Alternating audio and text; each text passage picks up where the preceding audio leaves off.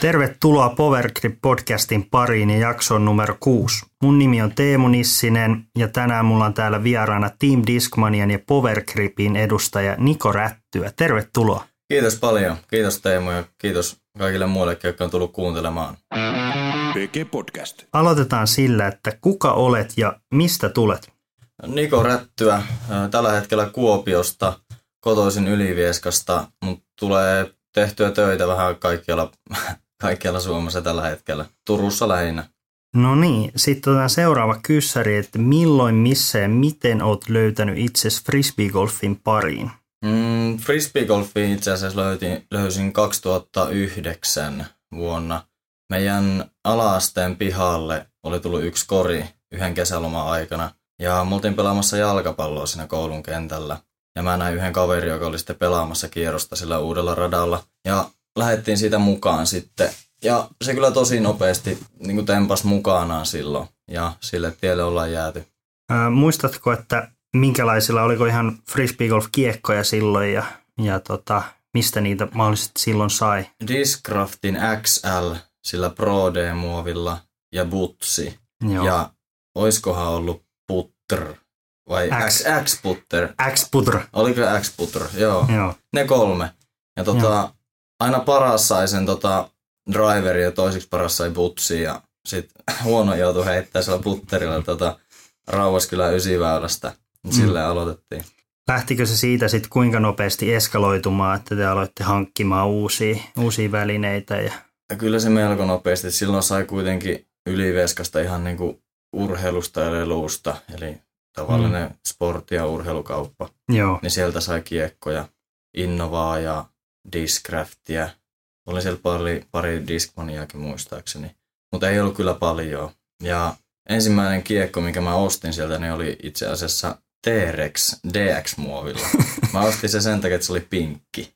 Pinkki ja sitten siinä oli varmaan vielä hieno grafiikka. Oli joo. Ja oli hyvä käte. Kyllä, lentonumerot oli kohdillaan semmoisen 12-vuotiaan tota, pojan mm. heittopituuksilla. Niin, no menee pisimmälle, niin se on ollut aika mone, monesti se, tai niin kuin nopeuden puolesta. Kyllä. No miten silloin, kuinka nopeasti, nopeasti se sitten siitä eskaloituu, että lähdittekö te sitten pelaa jotain viikkokisoja ja nopeasti, ja, vai kuinka kauan se oli sillä kaveriporukalla heittelyä? No, no se kaveriporukan heittely meni nyt sen kesän ajan, ja sitten kun alkoi syksy tulla ja kaverilla niin innostus lopahti, niin mä heittelin koko talven vielä läpi. Ja sitten kun tuli kevät seuraavan kerran, niin mä huomasin, että mä heitän niin paljon pidemmälle kuin muut jo siinä, että se alkoi tosi nopeasti tulee se kehitys siinä alussa. Ja oikeastaan ne kaikki muut kaverit jäi sitten ihan semmoiselle heitellään huviksi tasolle ja mä siirryn yksin puolentoista vuoden jälkeen niin pelaa ihan kisoja.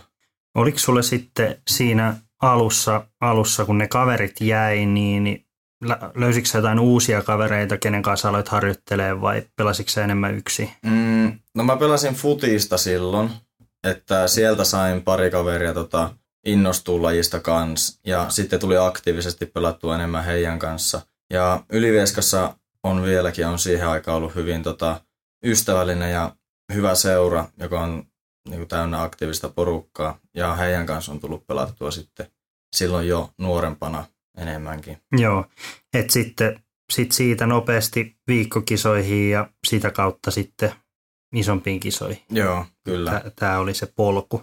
Missä vaiheessa, oliko teillä silloin jo tämä Ylivieskan se... Frisbee-karhut on seuran nimi. Joo, mutta oliko silloin se rata jo se nyt mikä on, niin oliko se silloin jo pystyssä, kun sä oot aloittanut?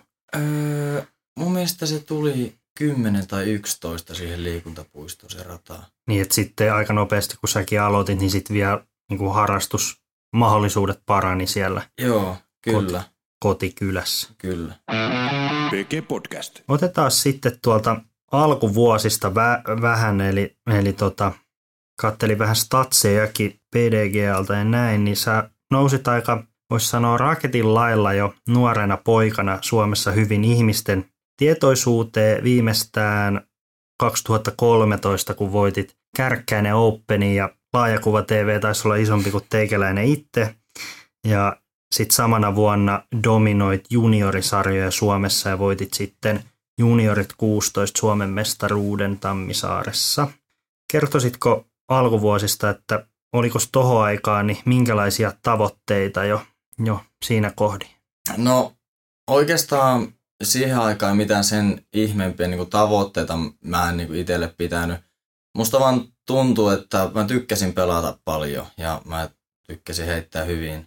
Ja mä harjoittelin tosi paljon siihen aikaan. Ja se oikeastaan se, että missä kohtaa mä huomasin, että mä oon parempi kuin muut, niin se alkoi vaan tapahtuu vähän niin kuin sen reenin kautta. Ja en, en mä ikinä niin kuin, miettinyt mitään sen kummempaa. Silloin kun mä pelasin niitä kisoja ja voitin niitä, niin mä vaan tunsin olevani sillä paikalla, missä mä oon. Joo.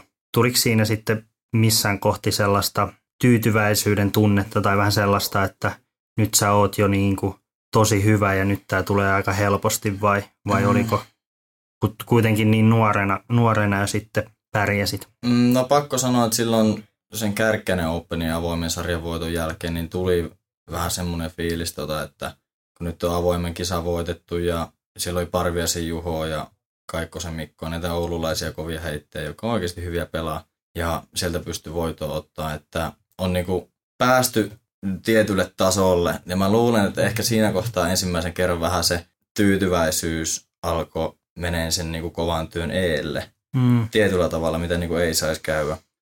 Ja niin Conor sanoi fiksusti jossain haastattelussa, mm. että jos nukkuu voiton kanssa, niin herää häviön kanssa. Joo, Joo ja sama mitä Teemu Selänne on sanonut, että niin kuin se niin kuin tyytyväisyys tappaa kehitykseen, että, että tota, näin. No, miten sitten sit siinä kohtaa vähän sen jälkeen, niin sä vähän niin kuin katosit kilpakentiltä ja pidit vähän niin kuin hiljaiseloa, ainakin noin niin kuin ei, ei ollut enää ihan hirveästi niin kuin kilpailuita ja näin päin pois. Mikä tähän ajo silloin?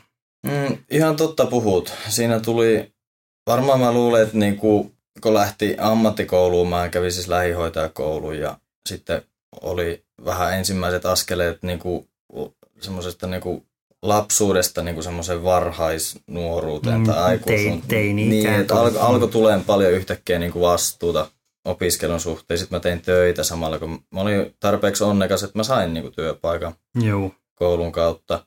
Ja siinä sitten jäi se frisbeegolfin harjoittelu vaihtui vähän semmoiseen heittelyyn.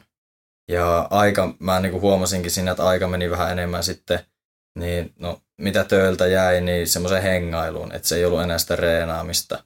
Ja se niin kuin nopeasti alkoi syömään sitten sitä tulosta, mikä siellä niin kuin kentällä, minkä kentällä sai aikaan. Ja sitten kun huomasi, että ei pärjääkään enää sillä pelkällä lahjakkuilla, niin totta kai siinä oli sitten kova paikka niin kuin miettiä, että okei, okay, että nyt niin kuin kestää, mä niin kuin tiesin jotenkin silloin, että nyt kun siihen alkaa panostaa uudestaan, niin se tulee mm. kestää, että se ei niin kuin hetkessä tapahdu. Ja mulla oli tulossa vielä armeija, Juu. siihen päälle. Niin se oli ehkä semmoinen hyvä tekosyyki, että no mä menen sinne kohta. Niin... Kyllä se oli, siis mä myönnän, että en mä tehnyt silloin siihen aikaan niin kuin paljon töitä sen eteen, että mä olisin niin kuin laissa pärjännyt. Ja siihen tuli sama aikaan sitten se niin kuin Euroopan mestaruuskisat 2014 Joo. vielä, että se osui just niin kuin siinä samaan aikaan. Ja sitten 15-16 oli niitä hiljaisempia. Niin, että silloin sä olit tosiaan siellä juniorit 19 sarjassa Genevessä 2014 sait hopeeta. Joo, kyllä. Silloin. Ja sitten sen jälkeen oli ne juniorivuodet taputeltu, että sitten sit oli siirty Joo, avoimeen. kyllä, ja juuri näin. Joo, mutta et niinku, käytännössä niinku monien, monien asioiden summa, että siinä tuli ehkä se teini-ikä, teini-ikä ja sitten tota, huomasi, että ei enää pelkillä lahjoilla pärjää ja mm. vähemmän aikaa, niin se sitten ehkä söi sitä motivaatiota ja tulosta. Näin se on. PG Podcast. No sitten tuli tämmöinen vähän niin kuin uusi tuleminen, ainakin mitä mulla nyt tulee ihan konkreettisesti mieleen. Muistan sun ensimmäisen video vähän yli vuosi sitten, 2019, muistan kun ystävän päivänä tota, Discmania julkaisi julkaisi tämän yhteistyön Latitude 64 ja Jikunin kanssa. Mm. Ja siitä tuli tämmöinen video ja muista, että sä teit, teit tämmöisen videon, kun sä menit sun kellariin reenaamaan puttia. Ja sit sulla alkoi tulee videoita, että tulee vähän niin kuin comeback. Yeah. Miten ja mistä sait uuden kipin? No oikeastaan se lähti siitä, että kun mä olin siellä armeijassa, mä olin vuoden. Ja mm. sen aikana mä niin heittelin sille enemmän ja vähemmän säännöllisesti inttikavereiden kanssa näin. Ja se mun palo kuitenkaan ei ikinä loppunut, vaikka mä tiesin olevani aivan täysin sysi huono sillä hetkellä verrattuna siihen, mitä mä oon ollut silloin muksuna.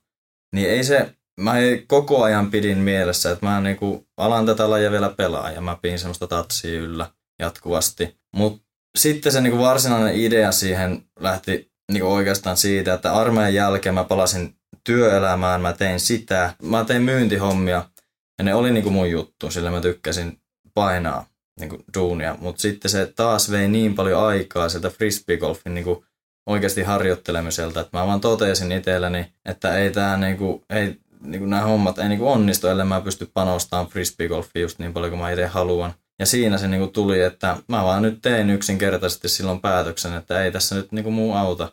että meikä päättää, että nyt niin pitkälle kuin mä elämässäni pystyn panostamaan ainoastaan frisbeegolfiin, mm. niin mä teen sen. Ja mä oon aina tykännyt someen postata mun juttuja. Ja sit mä aloin tekemään sitä. Joo.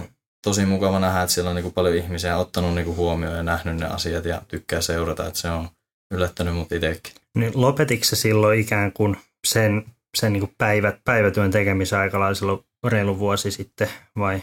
Joo, se hiljalleen sitten jäi siitä, että mä toimin esimiesasemassa silloin mm. Kuopiossa ollessani. Ja mä ensimmäisen jätin sen, että mä aloin tekemään osarina hommia, mutta sitten Joo. mä nopeasti jäi se osarihommatkin siitä. Joo. Muistatko tota, silloin vuosi sitten, kun jäit siitä, niin minkälaisia tavoitteita sä silloin, silloin niin kuin asetit itsellesi? no, silloin lähdettiin kyllä aivan täysin ruohonjuuritasolta taas, että mä, mä en pystynyt heittämään rystyä ollenkaan, mä en putannut mihinkään, mä en pystynyt heittämään midaria, en putteria niin kuin ollenkaan. Ainoa mitä mä pystyin heittämään oli kämmenheitto. Et sillä mentiin, että... Joo, joo, sillä mentiin ja mä lähdin saman tien kisoihin, Suomen mm. tourille. Mä heitin, mä heitin tota ekat kisat niin pelkkää forea. Jokaisen tiisotin. Ihan samat, vaikka se on hyssy. Ei, ei mulla ole niinku mitään haju. Mutta mä silti olin siellä. Mm. Koska mä niinku tiesin, että tässä ei, nyt, ei ole niinku aikaa tuhlattavaksi mm. yhtään enempää, mitä sitä on jo tehnyt. Että se pitää lähteä saman tien. Ja mä suosittelen sitä kyllä kaikille muillekin, että siellä sitä oppii. Siellä niinku näkee niin konkreettisesti, että mitä se on silloin, jos sä niinku et hallitse kaikkia heittoja, mitä sun pitää ja siellä mm. sä niinku huomaat ne, että mitkä ne on ne puutteet nyt.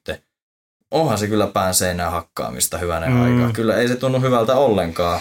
Viikosta toiseen mene vetää, vetää katsoa, että 90 rysty hysse ja niin. kaivaa sitten joku TD sieltä ja yrittää flipauttaa, kun muut, muut laittaa perus hysse kyllä, korille. Niin. Kyllä, mutta se on nyt avain siihen, että mulla on tosi hyvä fore nykyään. Niin. niin kuin niiltä ajalta jäänyt.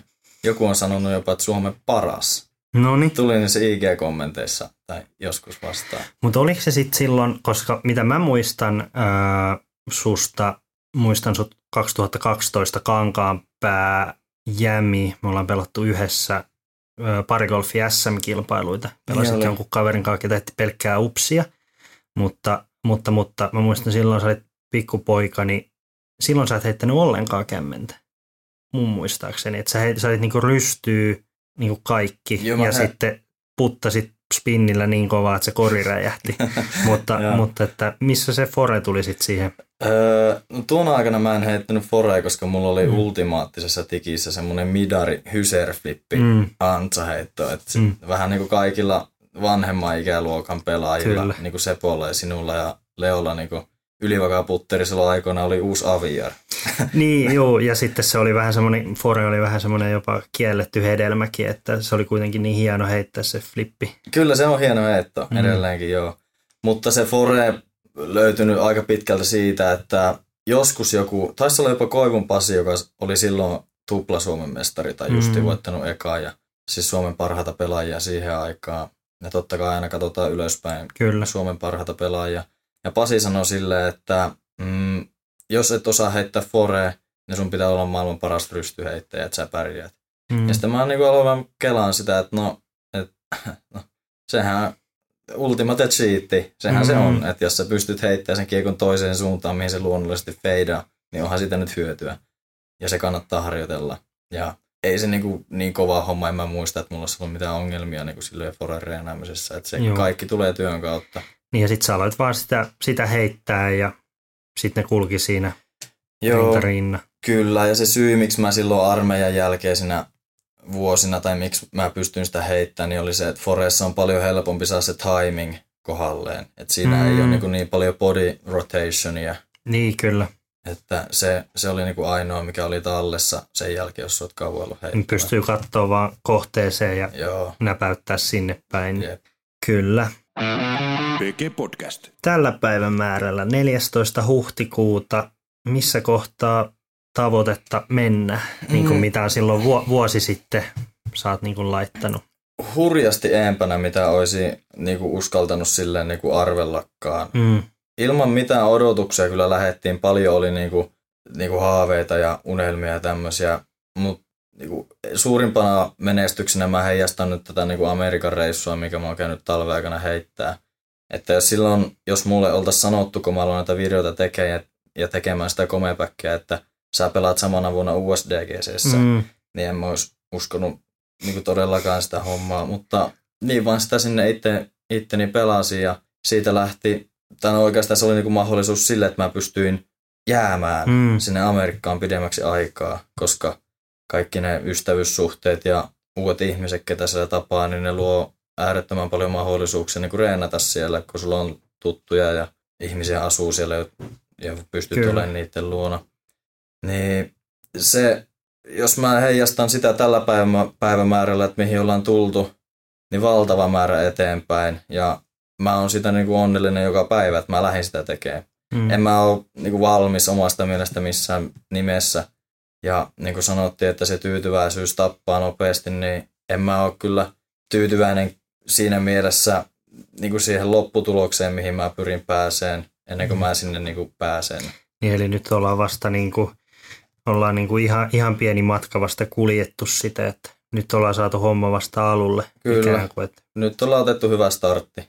Joo, no sit mä vähän, mä vähän kaivelin tota, tota YouTubea ja löysin semmoisen vanhan pätkän vuodelta 2015. Tämä on ollut keväällä filmattu silloin ja ollut tuore, aika, aika tuore kuitenkin EM-hopeamitalisti silloin, mutta Epic Disc Golf Filmsi teki tämmöisen lyhyt dokkari sun Joo. kanssa silloin. Ja tota, nostit siinä vahvasti esille, että haluaisit myös työskennellä lajin parissa koko loppuelämän mm. ja edistää lajin kasvua eri tavoin. Vieläkö tämä on tavoitteena mahdollisesti sitten tämän niin kuin kilpauran jälkeen niin työskennellä myös lain parissa. No totta kai. Ja musta tuntuu, että mä teen sitä omalla tavallani koko ajan. Mm. Että mä työskentelen lain parissa, ei se ihan turha se vitsi on lähtenyt, että me tehdään töitä. Kyllä. Silloin kun me oltiin Veneen Jenkeissä ja me reenattiin, niin ei siinä, ei siinä ole mitään muuta. Se on mm. pelkkää frisbeegolfia. Sä syöt, sä nukut, sä huolat sun kroppaa sen takia, että sä pystyt olemaan parempi frisbeegolfaaja. Mm. Ja se on koko päivä työtä. Mutta se, mitä mä tuohon aikaan sillä meinasin, niin varmasti pointtina oli se, että mä haluan, niin kuin, tai tiesin jo, että frisbeegolf tulee olemaan osa niin kuin mun elämää mm. sinne loppuun asti, koska se nyt vaan tuntuu semmoiselta ajatukselta, mikä niin kuin herättää iloa. Kyllä. Ja mikä sen parempaa kuin tehdä semmoista juttua, mistä tykkää. On, onko sulla sellaista jotain unelmaa, että sanotaan, että sitten kun ehkä semmoinen aktiivi heittely loppuu, niin onko sulla jotain unelmaa, mitä sä haluaisit tehdä sitten lajin parissa? me lähdetään Jussin kanssa Kapverdelle nauttia olosta hetkeksi ja mietitään siellä, että mitä me tehdään. Mutta okay. tota, hyvin vahvasti mm.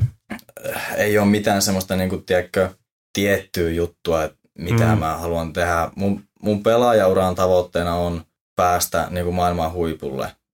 Ja musta tuntuu ihan siltä, että ei, ei, ei mulla ole niin kuin mitään semmoista pelkoa tai painetta siitä, koska no se on nyt se juttu, mitä mä koitan tehdä ja mä teen kaikkeni se eteen ja sitten se lopputulos on mikä on ja siitä tulee se lopputulos, mikä sieltä tulee ja kunhan on mukavaa, niin kaikki on hyvin. Kyllä. Et sillä ja sitten sen jälkeen katsotaan, että... Sen jälkeen katsotaan, että mihin on päästy ja mitä eväitä on alkaa tekemään. Hyvin todennäköisesti hänen frisbeegolfiin liittyy silloinkin vielä. Niin. Kyllä se yleensä ne intohimot vaan jotenkin jostain aina johdattaa ihmisiä sinne sinne se, sitten. Näin se on, se on tullut huomattua. Kyllä. No, mites tota, vähän niin kuin tätä tulevaisuutta tosiaan nyt, nyt että tämä meidän hyvä ystävämme korona vähän, vähän mutkittaa asioita sitten kisakalenterin osalta, mutta miltä näyttää kisakalenteri vuonna 2020 ja missä on ylipäätään 2020 päätavoitteet? Korona joo, se vähän on luonut mutkia matkaa sen sijaan, että mulla ei ole yhtään varmaa kisaa nyt kisakalenterissa mm. tällä hetkellä.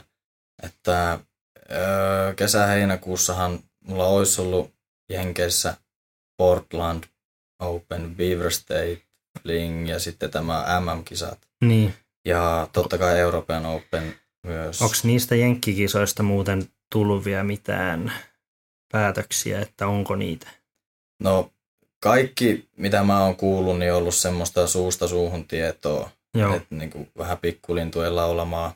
Mm. Ja kisajärjestäjät koittaa siirtää niitä. Ne kisajärjestäjät ne tekee kaikkensa se, että ne kisat saadaan järjestettyä, niin mutta jossain. Sit, niin jossain ja johonkin aikaan. Niin. Mutta sitä ei tiedä, että miten tuolla Amerikan mantereella tämä meidän epidemia tästä etenee, että jos siellä tulee semmoinen tilanne, että pystytään vaikka hmm. syksyllä järjestämään, niin sitten minä lähden syksyllä sinne. Niin. Mutta en, en osaa sanoa, niin kuin sanoit, yhtään kisaa ei ole vielä, paitsi Rauski yökisat on kalenterissa, niin mä ajattelin järkeä. Joo, mutta tosiaan, no, jos ajatella, ajatellaan vaikka, että tuosta heinäkuusta eteenpäin ne, niitä kisoja sitten olisi ja mitä on ylipäätään niin tavoitteina oli tälle vuodelle? No tälle vuodelle niin kuin sehän sitten 2020 olikin, niin se mun alkuperäinen tavoite oli mm. vähän se, että mä tähän vuoteen mennessä saan oman pelin, oman pään, kaikki mitä tähän pelaamiseen liittyy, niin sille tasolle, että mä pystyn suoriutumaan paremmin, mitä mä oon ikinä aikaisemmin suoriutunut tässä. Juu. Se on se mun tavoite joka ikinen kerta. Ja nyt viime aikoina mä oon ollut tosi tyytyväinen siihen, että miten mä oon pelannut mä vähän aina vaihtelen noita mun niinku harjoittelumenetelmiä. Niin kuin nyt viime aikoina mä oon pelannut ainoastaan score-kierroksia sen takia, että kun en pääse kilpailemaan, niin täytyy kuitenkin pitää yllä se skorauksen niin kuin mindsetti. Niin, niin että Jydiskiin kaikki, kaikki tulokset ja sieltä statsit ja sitten niinku sellaista ihan totista, tosis, totista rundia. Että niinku. Totisia rundeja. Ja sit sieltä niinku näkee sitten myös, että että vähän missä mennään ja mitkä osa-alueet sitten ei ole. Että. Näin. Joo. PG Podcast. Mites sitten, jos mietitään nyt, nyt on 2020 ja tavallaan halutaan sinne, jossa mä katsoin, että tänä vuonna olisi tarkoitus, että taisi olla PG-esittely pelaaesittelyssä, että tonnin, mm. tonnin rating, jos se on yksi, niin miten sitten seuraavat vuodet? Mitä tulee tapahtuu niin kuin ehkä seuraavana off-seasonina ja 2021. Joo. Alkuperäinen idea oli se, että 20 oltaisiin tourattu niin kuin alkuvuosi Jenkeissä niin kuin teinkin. Sitten tultu tänne su- Eurooppaan pelaa mm. vähän, vähän noita eurotouruja. Mulla olisi ollut Kokkedaalia ja pari muuta kisaa. Niin kuin Miha, Mihasta. Mihas ja sitten Puolassa olisi ollut yksi Joo. kilpailu. Mutta ne nyt kaikki peruuntu. Ja sitten olisi ollut niin kuin ajatuksena Suomessa tourata kesä ja sitten taas syksyllä Jenkkeihin. Se olisi ollut niin kuin 2020. Ja mm. mä niin kuin ajattelin, että tuolla kisamäärällä, tällä niin kuin idealla mä siihen tonniin pääsen. Joo. Ja 21 vuonna sitten oltaisiin lähetty Jenkkeihin ja oltu niin siellä koko touri. Okei, niin että saisit mennyt tyyliin Memorialista tai sieltä Vegasista ja sitten niin kauan, kauan kuin sitten niin, vedetty kaikki. Kyllä. Ehkä käyty jonkun kerran Suomessa ja no juuri näin. joku EO pyörähtää. Ja... Juuri näin. Et nyt se suunnitelma on hyvin samanlainen. Mm. Toivotaan, että tämä meidän pandemia menee tästä ohi, niin sen pääsee toteuttaa. Mutta tällä hetkellä 21 niin kuin ajatus tai toimintamalli tulee olemaan silleen, että mä lähden sinne Jenkkeihin ja mä kisaan niin suuren osan kaudesta siellä, kun mä vaan pystyn. Joo. Totta kai on paljon asioita, mitä pitää tehdä, että se niin kuin, saa mahdollistettua sen ja niin kuin on paljon hommia pitää tehdä se eteen, mutta se on se visio, että sinne lähdetään ja siellä ollaan koko vuosi. Joo. Onko sulla tarkoitus mennä sinne jo sitten niin kuin off-seasoniksi treenaamaan vai voisiko off-seasoni vielä täällä? En mä usko, että mä tuun Suomessa viettää yhtään off-seasonia enää sillä niin kuin niin, kokonaan. Niin, se taisi olla, taisi olla Kaliforniassa silloin joulukuussakin ihan mukava, Joo, mukava kyllä, heitellä. Kyllä mä tota sanon, että siinä on enemmän etuuksia harjoitella Kaliforniassa frisbeegolfia joulu, kuusta tonne niin, vaikka... Vaaliskuulle niin. entä täällä Suomessa. Niin, on siinä jo, joku, joku ne, että näin, näinpä. Sitten mulla oli tämmöinen, että no kilpailu, tämmöinen kilpailu maailmanlaajuisesti niin tarvitsee myös tukijoita. Ja kuten alussa jo mainitsin, niin olet Team Discmanian ja tänä vuonna myös sitten Power Gripin edustaja. Tämmöinen vähän diipimpi kysymys, eli mitä Niko Rättyälle merkitsee niin tukijat? No tuki on totta kai kaikki kaikessa tässä. En mä, no Mä oon aina heittänyt Discmania kiekkoja mm. ja se, että Jussi lähti silloin hyvin aikaisessa vaiheessa niin kuin tukee meikäläistä ja niin kuin spottasi minut sieltä muiden joukosta ja lähti niin kuin silleen, no henkilökohtaisesti mm. niin kuin juttelee ja tälleen.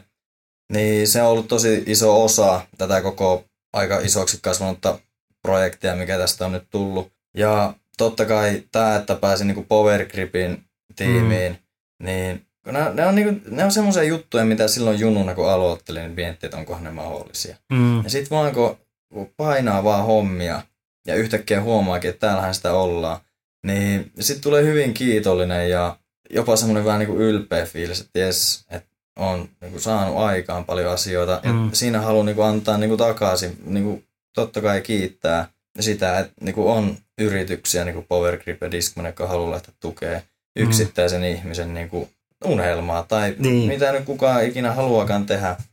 Mutta mulle se on hyvin suuri asia.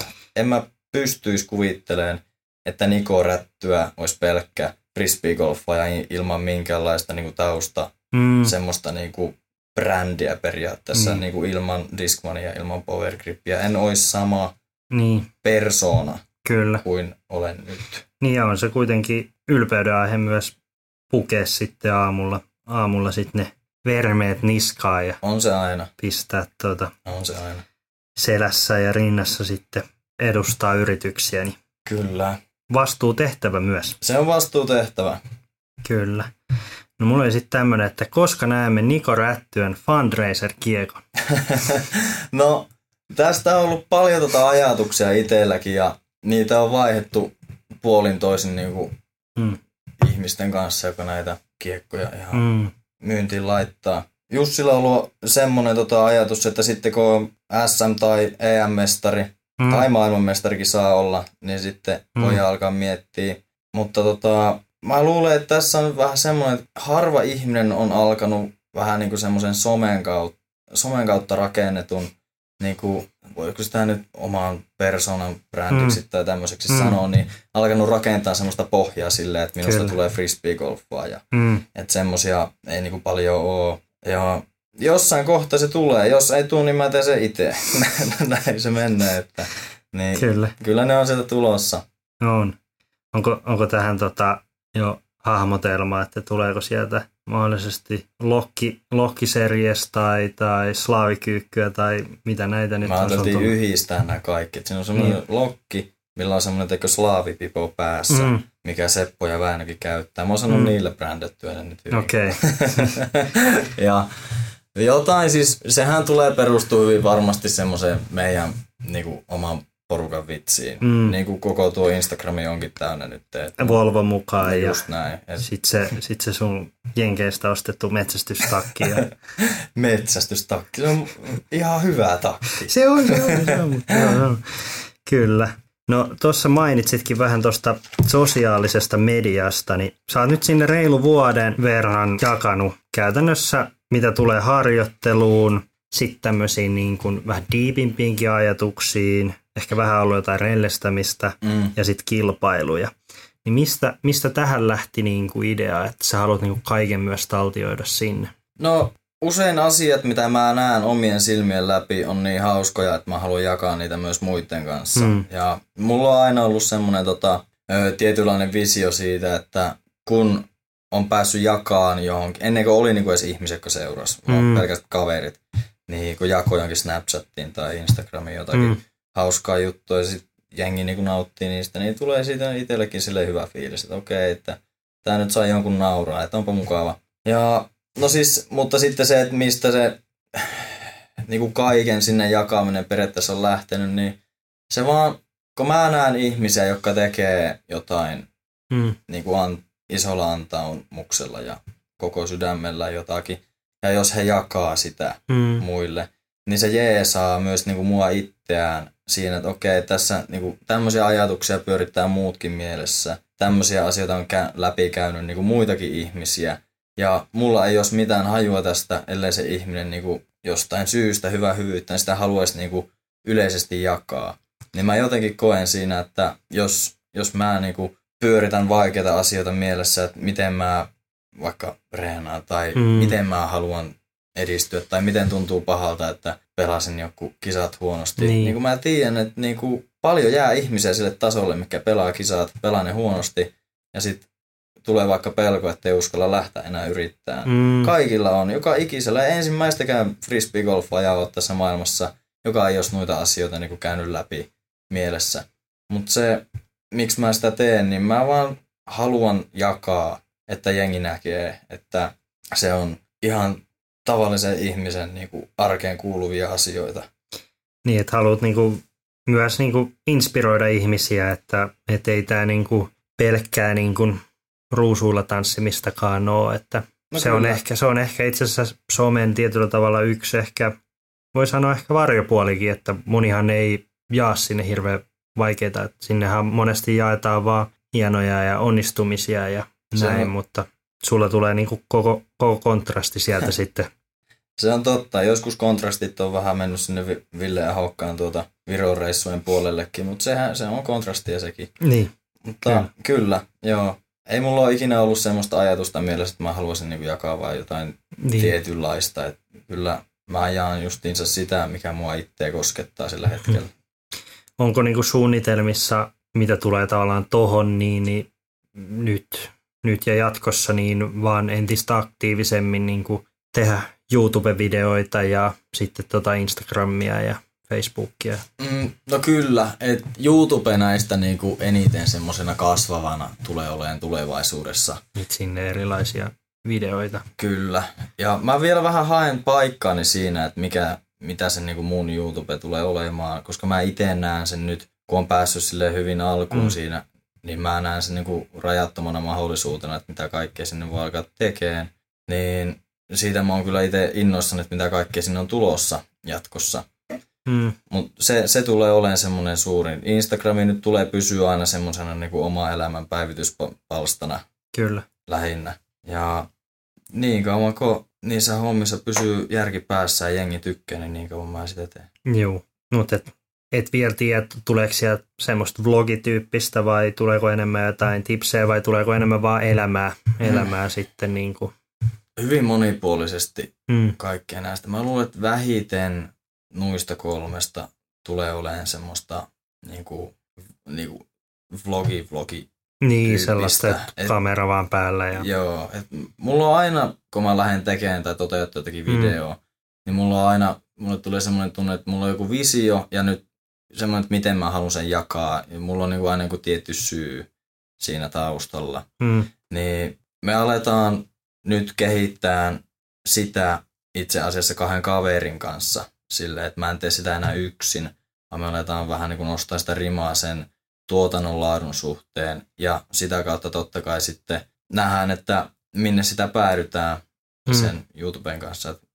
En tiedä vielä, että minkälaisia mm. videoita sinne on niin kuin tulossa.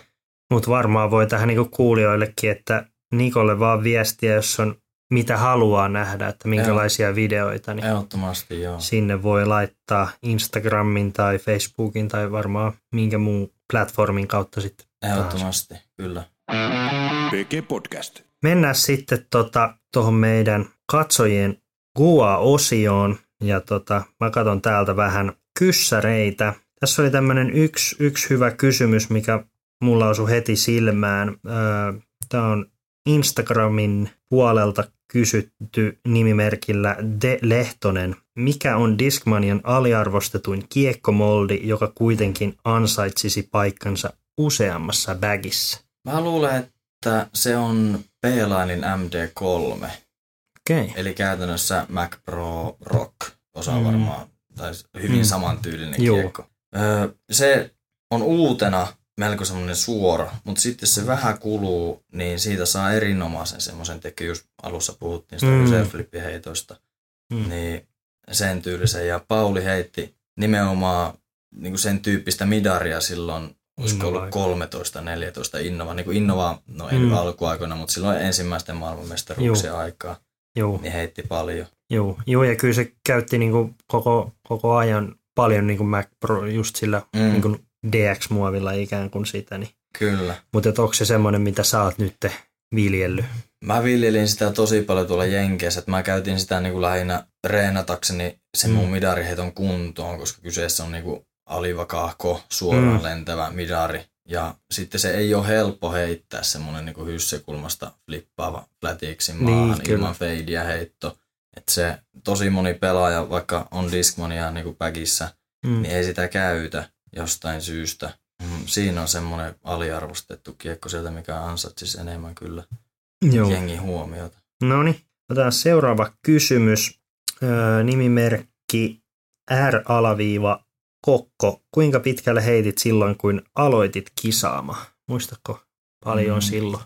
Kyllä mä jonkun 110 metriä heitin silloin. Joo. Et silloin kun mä aloitin kisaamaan, niin mä olin just pelannut joku puolitoista pari vuotta. Ja sä olit silloin minkä ikäinen? Mä olin silloin 13. 13. Silloin on ollut ehkä rungossa mittaakin joku 100, 140 senttiä. 140-150 hyvin luultavasti. Mm.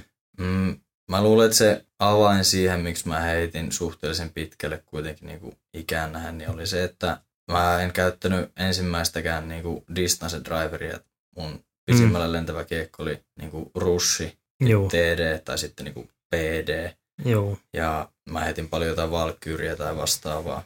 Niin, että ennemmin niin pelaa sen liidonkaan eikä sen niin kuin paljon, vaan... paljon ennemmin, jos ei ole semmoista tota, tangenttia kropassa, että sä saat oikeasti lähteä sen kiekon tuhatta ja sataa, niin se pitää hakea sitten niin kuin käytännössä teknisellä kiekonhallintataidolla sen mitta siihen. Joo. Siitä on paljon hyötyä sitten tulevaisuudessa kanssa, kun kaikille junioripelaajille, jotka kasvaa, mm. niin alkaa yhtäkkiä lentämäänkin se kiekko. Kyllä. No otetaan seuraava kysymys. Nimimerkillä Teuro Järvi kysyy, mikä oli parasta ja huonointa USA vs Suomi frisbeegolf-skenessä? Mm, no... Eroako no, ne paljon? Äh, no kyllä ne eroo. Musta tuntuu, että mä, mä vastaan ensin tuon, että mikä on niinku mm. parasta. Luoppa uudestaan nyt se kysymys, niin mä osaan jotenkin tuota mikä, mikä oli parasta ja huonointa USA vs Suomi frisbeegolf-skenessä? Jenkeissä parasta on se, että siellä niinku suuri osa pelaajista ne keskittyy niinku pelkästään skoraamiseen. Et mm. ni, niille on niinku hyvin selkeää se, että he pelaa omilla vahvuuksilla ja he pelaa just sillä. Ei, mm. ei Suomessa niinku ehkä voi olla osalla pelaajista tuntuu, että jää niinku jollain tasolla miettii vähän liian niinku tarkasti jotain heittosuorituksia, eikä mm. sitten, tai, tai niinku ei jostain sitä pysty keskittyyn siihen niinku sun oikeaan hommaan, eli mm. pelaat sen radan mahdollisimman vähillä heitolla läpi. Kyllä. Vaan kikkailla jotakin muuta. Olen itsekin tähän syyllistynyt. Ja no huonointa sitten, mitä siellä on, niin no mä jotenkin tykkään Suomessa tosi paljon niin kuin ratojen luonnonläheisyydestä. Mm. Meillä on ihan ihanissa paikoissa kaikki radat. Siellä laulaa linnut ja siellä ei ole autoteitä yleensä vieressä. Ja Jenkeissä sitten enemmän se, että jos sulla on rata, niin se on siinä ainoassa puistossa, mikä sinne betoniviidakon keskelle on nyt jätetty. Mm. Ja siellä on 200 koiraa ulkoiluttajaa ja kävelijä ja pyöräilijä ja muita aktiviteetteja samassa. Se ei oikein ole semmoinen niin kuin, rauhallinen frisbee niin, plus sitten, mitä itsekin on paljon Jenkeissä käynyt ja pelannut, niin sitten se, että sä vielä heität niin kuin kävelyteiltä ja näin, että siellä ei ole niin kuin konseptoitukaan myös sille, että se ei ole niin ehkä selkeästi, sä et edes huomaa, että siellä, siellä, sä vaan että siellä on koreja, mutta ei siellä ole niin selkeästi, että tuolla on heittopaikka ja siinä on joku opaste, että, että se ei niin kuin ehkä näytäisi niin ammattimaisemmalta. Mm, juuri se. Me itse asiassa puhuttiinkin tästä jonkun kanssa sen mm. jälkeen, kun mä tulin sieltä, että meillä on Suomessa niin kuin disc golf parkki ja vaikka Prodi, mm. niillä on tosi hyvä konsepti siinä taustalla. Se on järjestelmällinen, se on aina samanlainen. Sä tiedät, mitä sä saat, jos sä teet frisbee golf radan. Mutta Jenkeissä mm. suurin osa radoista on nimenomaan sitä, että sä, niin kuin Memorialissakin, mm. hyvänä aika, yksi tällainen suurimpia kilpailuita, niin heitellään kävelytä niin kuin Kyllä. polulta. Joo, ja sitten voi olla vaikea saada krippiäkin just Fountain Hillsissä, niin ne on aika liukkaita ne, ne tota, tai siis tosi liukkaita ne, ne tota, kävelytiet sitten. Ne on ihan semmoista pöytämarmoria Joo, se joo. tosi omituinen. Ja sitten, sitten että ehkä ulko, ulkoa päin kun katsoo, niin se ehkä näyttääkin vähän hölmöltä, että, että ei ehkä ole sitten niin Kyllä. tietyllä tavalla vakavasti. Kyllä meillä Suomessa, vaikka meillä on kasvava skene, hmm. vaikka meillä on vähemmän ammattilaisia, niin meillä on paljon ammattimaisemmin, niin kuin otetaan tämä laji täällä. Hmm, kyllä. Niin kuin, oikeastaan se niin kuin ulkoinen viba, mikä niin kuin suomalaisesta frisbeegolfista lähtee, niin se on paljon ammattimaisempi hmm. kuin tuolla Amerikan puolella. PG Podcast. Mennään seuraavaan kysymykseen. Täällä on tota, nimimerkillä Lefa Slayer. Mikä on sopiva harjoittelumäärä päivää? Onko esimerkiksi kolme kierrosta plus kenttäreeni yhdelle päivälle liigaa? Hashtag ripjalat. Kyllä tuo aika paljon. Mm. En ehkä viittä kertaa viikkoon tuota tekisi. Mm. Että, no lajiharjoittelussa kannattaa ottaa huomioon se, että aloittaa vähän hiljemmin ja sitten niin kuin kiihyttää sitä tahtia, mikä mm. niin kuin tuntuu, että itse kestää. Omaa kroppaa pitää kuunnella hyvin paljon.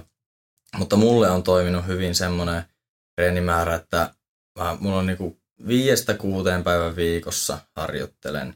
Sitten siinä on aamulla lenkki, fieldi ja putti. Olisi tuossa niinku yksi päivä. Joo. Eli käytännössä niinku kolme harjoitetta. Yksi perustuu sitten johonkin muuhun kuin siihen frisbeegolfiin. Toinen niistä harjoitteista perustuu niin vahvasti isolla volaali, volaaliteetillä, jos näin mm. voisi sanoa, niin frisbeegolfiin – ja sitten se viimeinen harjoitepäivälle vähän semmoinen niin pienempi. Joo. Voi olla joku putterikierros tai puttailu. Tai sitten mä teen silleen, että mä niinku käyn pelaan kierroksen ja jos siellä kierroksella on joku asia, mikä mua on miellyttänyt, niin mä menen sen jälkeen fieldille. Hmm. Ja siihen päälle sitten lenkki. Näin, et ei, ei niinku, pitää siinäkin frisbeegolfin harjoittelussa pitää olla semmoinen niinku pää mukana kun sitä mm. tekee, että ihan silmittömästi sitä ei voi vaan niinku ajatella, että okei, että mitä enemmän määrää, se enemmän tulosta, että näin se ei aina mene. Nyt semmoinen hyvä balanssi pitää olla. Kyllä siinä pitää olla. Hyvä, otetaan seuraava kysymys. Tämä, tämä nyt on vähän, vähän outo kysymys, mutta nimimerkki Hinderspy kysyy, että onko Nissisen Teemu ihana ja sitten mikä on mielestäsi paras harjoitus, joka on auttanut sinua kehittymään? Tämä kyllä, jatkokysymys on ainakin ihan hyvä. Mm, kyllä Teemu on ihana. Mm-hmm. Ja tota, paras harjoite, mikä mua on auttanut kehittää, niin se on yksinkertaisesti niin kuin puttaaminen. Mm. Ja tätä sanoo niin kuin kaikki muutkin, jotka on tuonne niin kuin, niin kuin oikeastaan lajin kärkeen sitten jossain kohtaa mm. oman breakthroughsa tehnyt. Et se on vaan se putti. Sun pitää laittaa siitä 15 Kyllä. ympyrästä ne niin kuin sisälle. Ei sinä auta mikään muu. Ja paras harjoite, mitä mä siihen keksin, on se, että sä harjoittelet puttaamista. Kyllä. Se sua auttaa sitten. Ja vähän niin kuin golfissa sanotaan, että siinä pitää opetella lyönnit niin greeniltä tiille päin. Eli tässä on ihan sama, että opettele puttaa ja sitten lähestyy ja sitten, että se lopuviimein on hieno katsoa, kun Gibsonit ja McMahoset ja Oskari Wikströmit painaa 190 metristä driveen, mutta se ei kuitenkaan ole sit se niin tärkein asia siihen tulokseen. Totta kai niin kuin, että sä osaat tiiltä heittää, niin se antaa sulle ensinnäkin mahdollisuuksen tehdä pöydejä, mutta kyllä se putti on sitten se kuitenkin, mikä pelastaa huonoja päiviä ja tekee hyvistä, päiviä, hyvistä päivistä erinomaisia. Juuri näin. Otetaan seuraava kysymys käyttäjältä Penttala. Oletko jo päässyt yli siitä, mitä tapahtui Sveitsissä 2014 ykkösväylällä? Eli mitä oikeastaan tapahtui ja onko siitä opittu jotain? Nimimerkillä omaa pelivuoroa odottanut ja läheltä katsonut. Kaikille, jotka ei tapahtumaa tiedä, oli siis EM-kisojen Moving Day. Ja mm. ykkösväylä oli semmoinen, olisiko ollut 85 saariväylä. Futiskentällä. Joo, melko tiukka oli se niin kuin saari, mutta anyways, mä heti avari ohi ja sitten droppi oli jossain... 45 metrissä about. Joo, jotain semmoista. Ja se oli niinku kaksi osaa, vähän niinku semmoinen kaksiosaisen lumiukon mallinen se saari. Joo. Ja se korin saari oli hyvin pieni, että siinä ei ollut pelivaraa kuin ehkä neljä metriä. Niin, että siinä jos heitti siihen autin reunautti metrin, niin se oli niin kuin aika lailla just joku kolmen metrin putti, mitä jäi. Joo, Hyvin kyllä. Pieni. Ja mä lähdin sitä dropparilta totta kai hakemaan sen niin kuin pienempään saareen. Ja mä heitin niitä kolme yli. Eikö mm. hetkonen kaksi? Joo, kaksi yli. Mm. Ja sitten yhden siihen just viivan päälle. Ja otin nosto ysin siitä. Nosto ysi. Mm. Ja ei siis, jos niin kysymys kuuluu, että onko sitä päästy yli, niin mä pääsin yli siitä silloin, kun mä kävelin sen kakkosväylän tiille. Mm. Ei se nyt sen kummempi juttu mä annoin kaverille seitsemän heittoa siinä ekalla väylällä moving daynä. Ja mä pelasin sen kierroksen itse asiassa kolme, kolme alle vielä. Joo. Sen jälkeen. Niin, Enkä... Niin, sieltä tultiin. Joo, sieltä tultiin ja en mä jäänytkö yhden heiton takaa jo asemaan sitten niin kuin finaalikiessille. Mm. Eikä se, se niin kuin kokemuksena niin kuin se sillä tavalla vahvisti, että mä olin tosi tyytyväinen sen kierroksen jälkeen, että mä olin gameissa mukana finaaliin vielä. Koska ei, ei musta tuntunut siinä millään tasolla, että mä olisin hävinnyt tai voittanut tässä nyt niin kuin vielä siinä kohtaa mitään. Mm. Että niitä kisoja ei voiteta ennen kuin ne on oikeasti voitettu. Joten siitä nyt se ysin jälkeen lähdettiin vaan pelaa ihan tavallisesti. Vähän totta kai aggressiivisemmin, kun tiesi, että tässä nyt pitää vähän ottaa kirja. Joo. Mutta Joo. kyllä mä sen kisan jälkeen mietin, että tuo olisi ollut niinku kulta ihan täysin otettavissa. Mm. Mutta se hopea ei ikinä sille niinku syönyt mitään motivaatiota vastaavaa. Mä nyt mä niinku mä totesin siinä, mä muistan mä lentokoneessa Suomeen mietin, että okei, että oli nyt niin kuin helpoin mahdollisuus ottaa EM-kultaa meni mm. nyt. Nyt se oli pff, hävis. Mm. niin mä nyt vaan kelasin, että okei, että no mä otan se avoimen sitten joskus. Mm. Ja ihan totta, jos puhutaan, niin tuossa noilla välivuosina niin se niin kuin puhuttiin aluksi, että mm. siinä oli mm. vähän semmoista hiljaisempaa. Niin en mä tiennyt, että pääsenkö mä siihen niin. ajatukseen enää ikinä kiinni, että mulla on mahdollisuus se ottaa. Hmm. Mutta nyt tällä hetkellä niin tuntuu oikein miellyttävälle se ajatus, että pystyy vielä kilpailemaan sillä tasolla, että se on ihan täysin mahdollista. PG Podcast. Otetaan seuraava kysymys. Tuossa tota, oli käyttäjä Toni alaviiva JL alaviiva Toivanen. Mikä on sinun kaikkien aikojen lempikiekko Discmanialta? Discmanialta kiekko, mikä mulla on oikeastaan ollut kisaa niin kuin uran ajan päkissä aina, niin on ollut PD.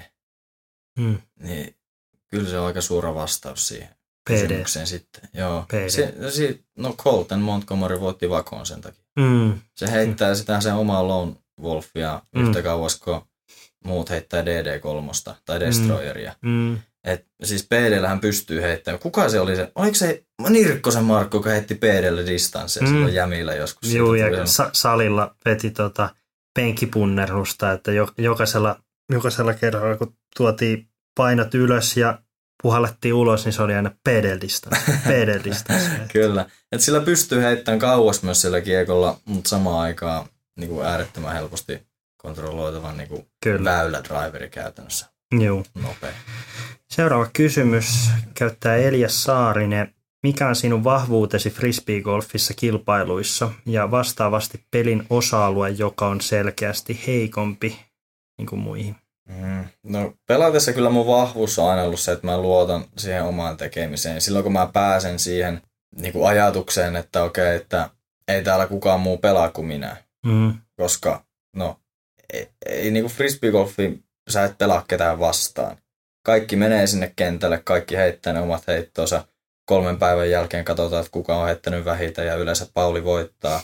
Niin se on, niin kuin mun, mä koen, että se on ollut mun vahvuus aina – että mä en ikinä jää kellekään siinä, että miten mä pyrin pelaamaan peliä, hmm. vaan se on sitten sieltä reenikentiltä jäänyttä. Jos, jos et ole jotakin heittoa tarpeeksi hyvin harjoitellut, niin ei se sitten siellä kisassa onnistu. Olet sellainen niin kuin aika määrätietoinen siihen no, omaan juttuun. Ja no kyllä näin voisi sanoa. Joo, se on hyvä lyhenne tälle, mitä mä kerroin. Et määrätietoisuus. No miten sitten se, mikä on vielä se selkeästi heikompi? Tai no, mikä olisi se heikko kohta? Mm, no, kyllä jos mä olisin yhtä hyvä puttaamaan kuin vaikka Väinö, mm. niin mä olisin ihan piru hyvä. Mä olisin aivan äärettömän hyvä tässä pelissä. Kyllä. Et se, se on vaan näin, että se täytyy jokaisen itse reenata ne jutut kuntoon, missä ei ole hyvä. Ja mä oon todennut se, että mulla se ei ole se putti ollut pitkä aikaa hyvä. Ja mm. mä luulen, että nyt nämä niin kuin viime aikojen tuloskessit, mistä mä oon pelannut hyviä tuloksia, niin mä oon pistänyt putit pönttöön. Ja se on se, mitä mun pitää tehdä jatkossakin. Se on ollut huono juttu ja Mm, nyt se on saatu vähän ylöspäin ja aiotaan pitää se siellä. joo. Taas seuraava kysymys käyttäjältä Ville Kilpijärvi. Mites Raudaskylän kisahommat, onko tulossa pop-up skaboja sinne tänä vuonna? Ja kyllä mä järjestän. Mm. Ylivieskassa kilpailla vaikka muu maailma olisi jumissa. Niin. Vai oliko tämä Rauaskylä? Tämä on Rauhaskylä, joo. Se on semmoinen tota, kylä Ylivieska ja Nivalan välistä, mistä mä oon siis kotoisin. Niin. Ja se on tämmöiseen meemimaineeseen noussut kaupungin osa kyseisestä pitäjästä. Okei, seuraava kysymys. Tämä on itse asiassa varsin mielenkiintoinen kysymys. Tätä ei varmaan ikinä käyty. Eli Jarno Tolmunen kysyy, miten toi kisassa tankkaaminen? Miten pidät energiaa ja nestetasapainon yllä? Mm, tosi hyvä kysymys. Aamupala on hyvin tärkeä tähän. Et sun pitää, totta kai sulla täytyy olla energiaa, kun sä lähdet pelaamaan. Ja mulla on aina mukana itsellä joko ihan ruisleipää tai sitten jotain, teekö semmoista pähkinämiksi-pussi. Mm. Tai jotain niinku semmoista hyvää. Joku proteiinipatukka tai vastaava. Et kyllä mulla aina jotain on. Ja tankkaamiseen, että mä en ikinä juo kiesellä muuta kuin vettä. Niin. Et Ja se on se vet- paras. Niin, siis vettä pitää ihmisen päivässä juoda reilusti ja sitä mä teen niinku jatkuvasti. Hyvä. Seuraava kysymys. Pasi Törmälehto. Vuosi 2022. Mikä on sun rating?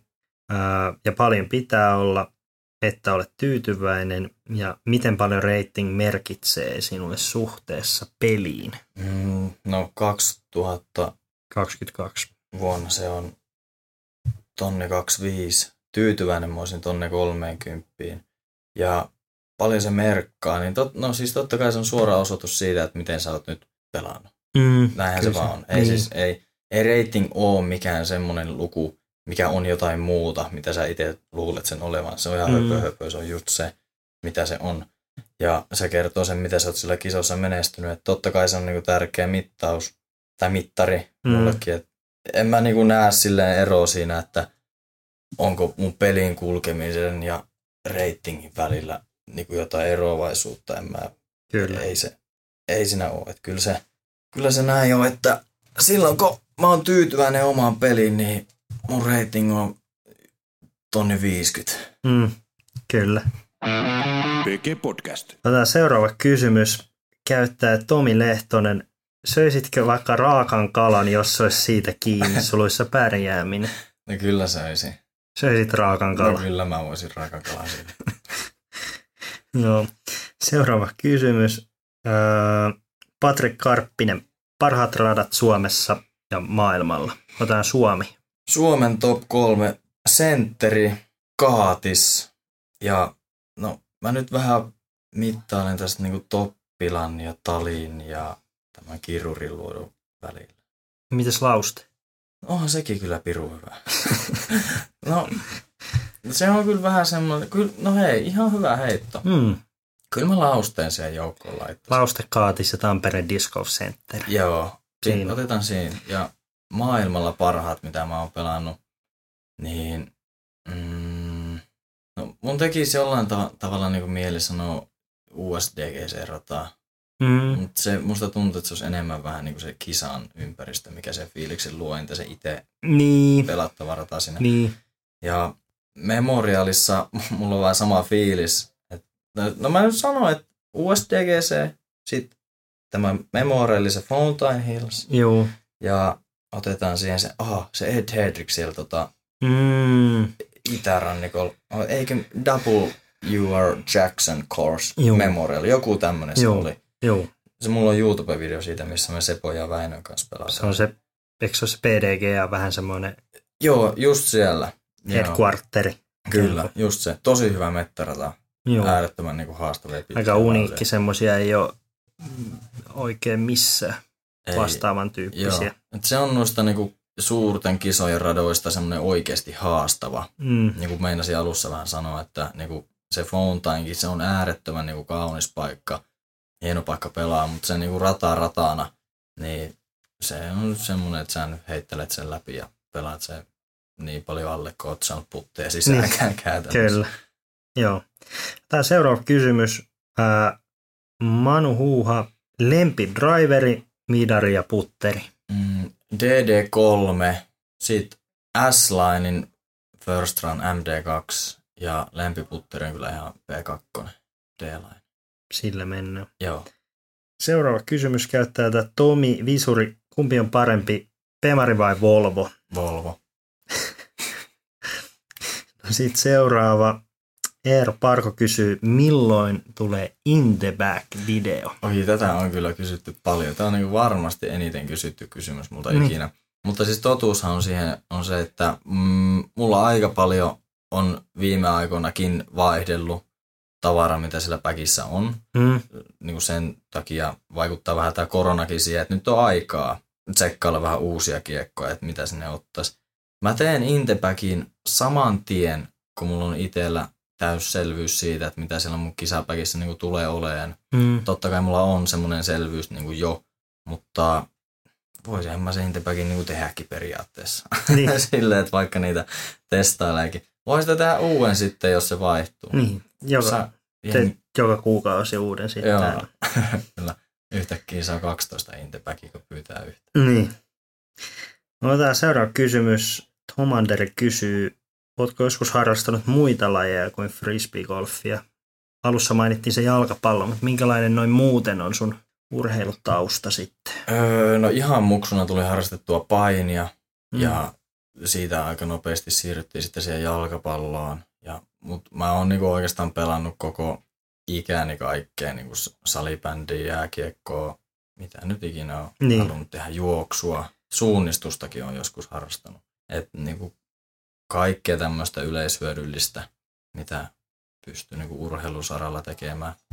Ja Joo. se, kyllä se niinku hyvää pohjaa luo tälle lajille, jos on fyysisesti hyvässä kunnossa. Kyllä. Ja eikö niin no kuntosalilla tietenkin Mm. käynyt. Se, se on niinku ehkä, niinku sen jälkeen kun se jalkapallo lopetti, niin se oli, siihen tuli semmoinen innostuspiikki yhdessä kohtaa. Niin, ja mä ainakin muistan sen, mä muistan ajan, oli tämä vanha Niko Rättyä, tämä pieni, pieni, poika, pieni poika vielä niin kuin juniori-ikäisenä, ja sitten kun se tuli takaisin 2019, niin oli tullut vähän lihaa ympärille, että tota, olit vissiin tässä välitauolla myös harrastanut vähän enemmän tota kuntosali. No joo, se oli just silloin 15-16 vuosina, niin tuli käytyä puntilla ihan reilusti. Niin, oliko sekin osa, osa mikä vei sitten frisbeeltä aikaa, että alkoi se Mä, luulen, että se vei aikaa siltä. Se oli siihen aikaan semmoinen juttu, mitä mä halusin tosi paljon tehdä. Mä Mm. halusin, niin se nyt oli vaan, mä halusin näyttää paremmalta. Niin, Musta ei,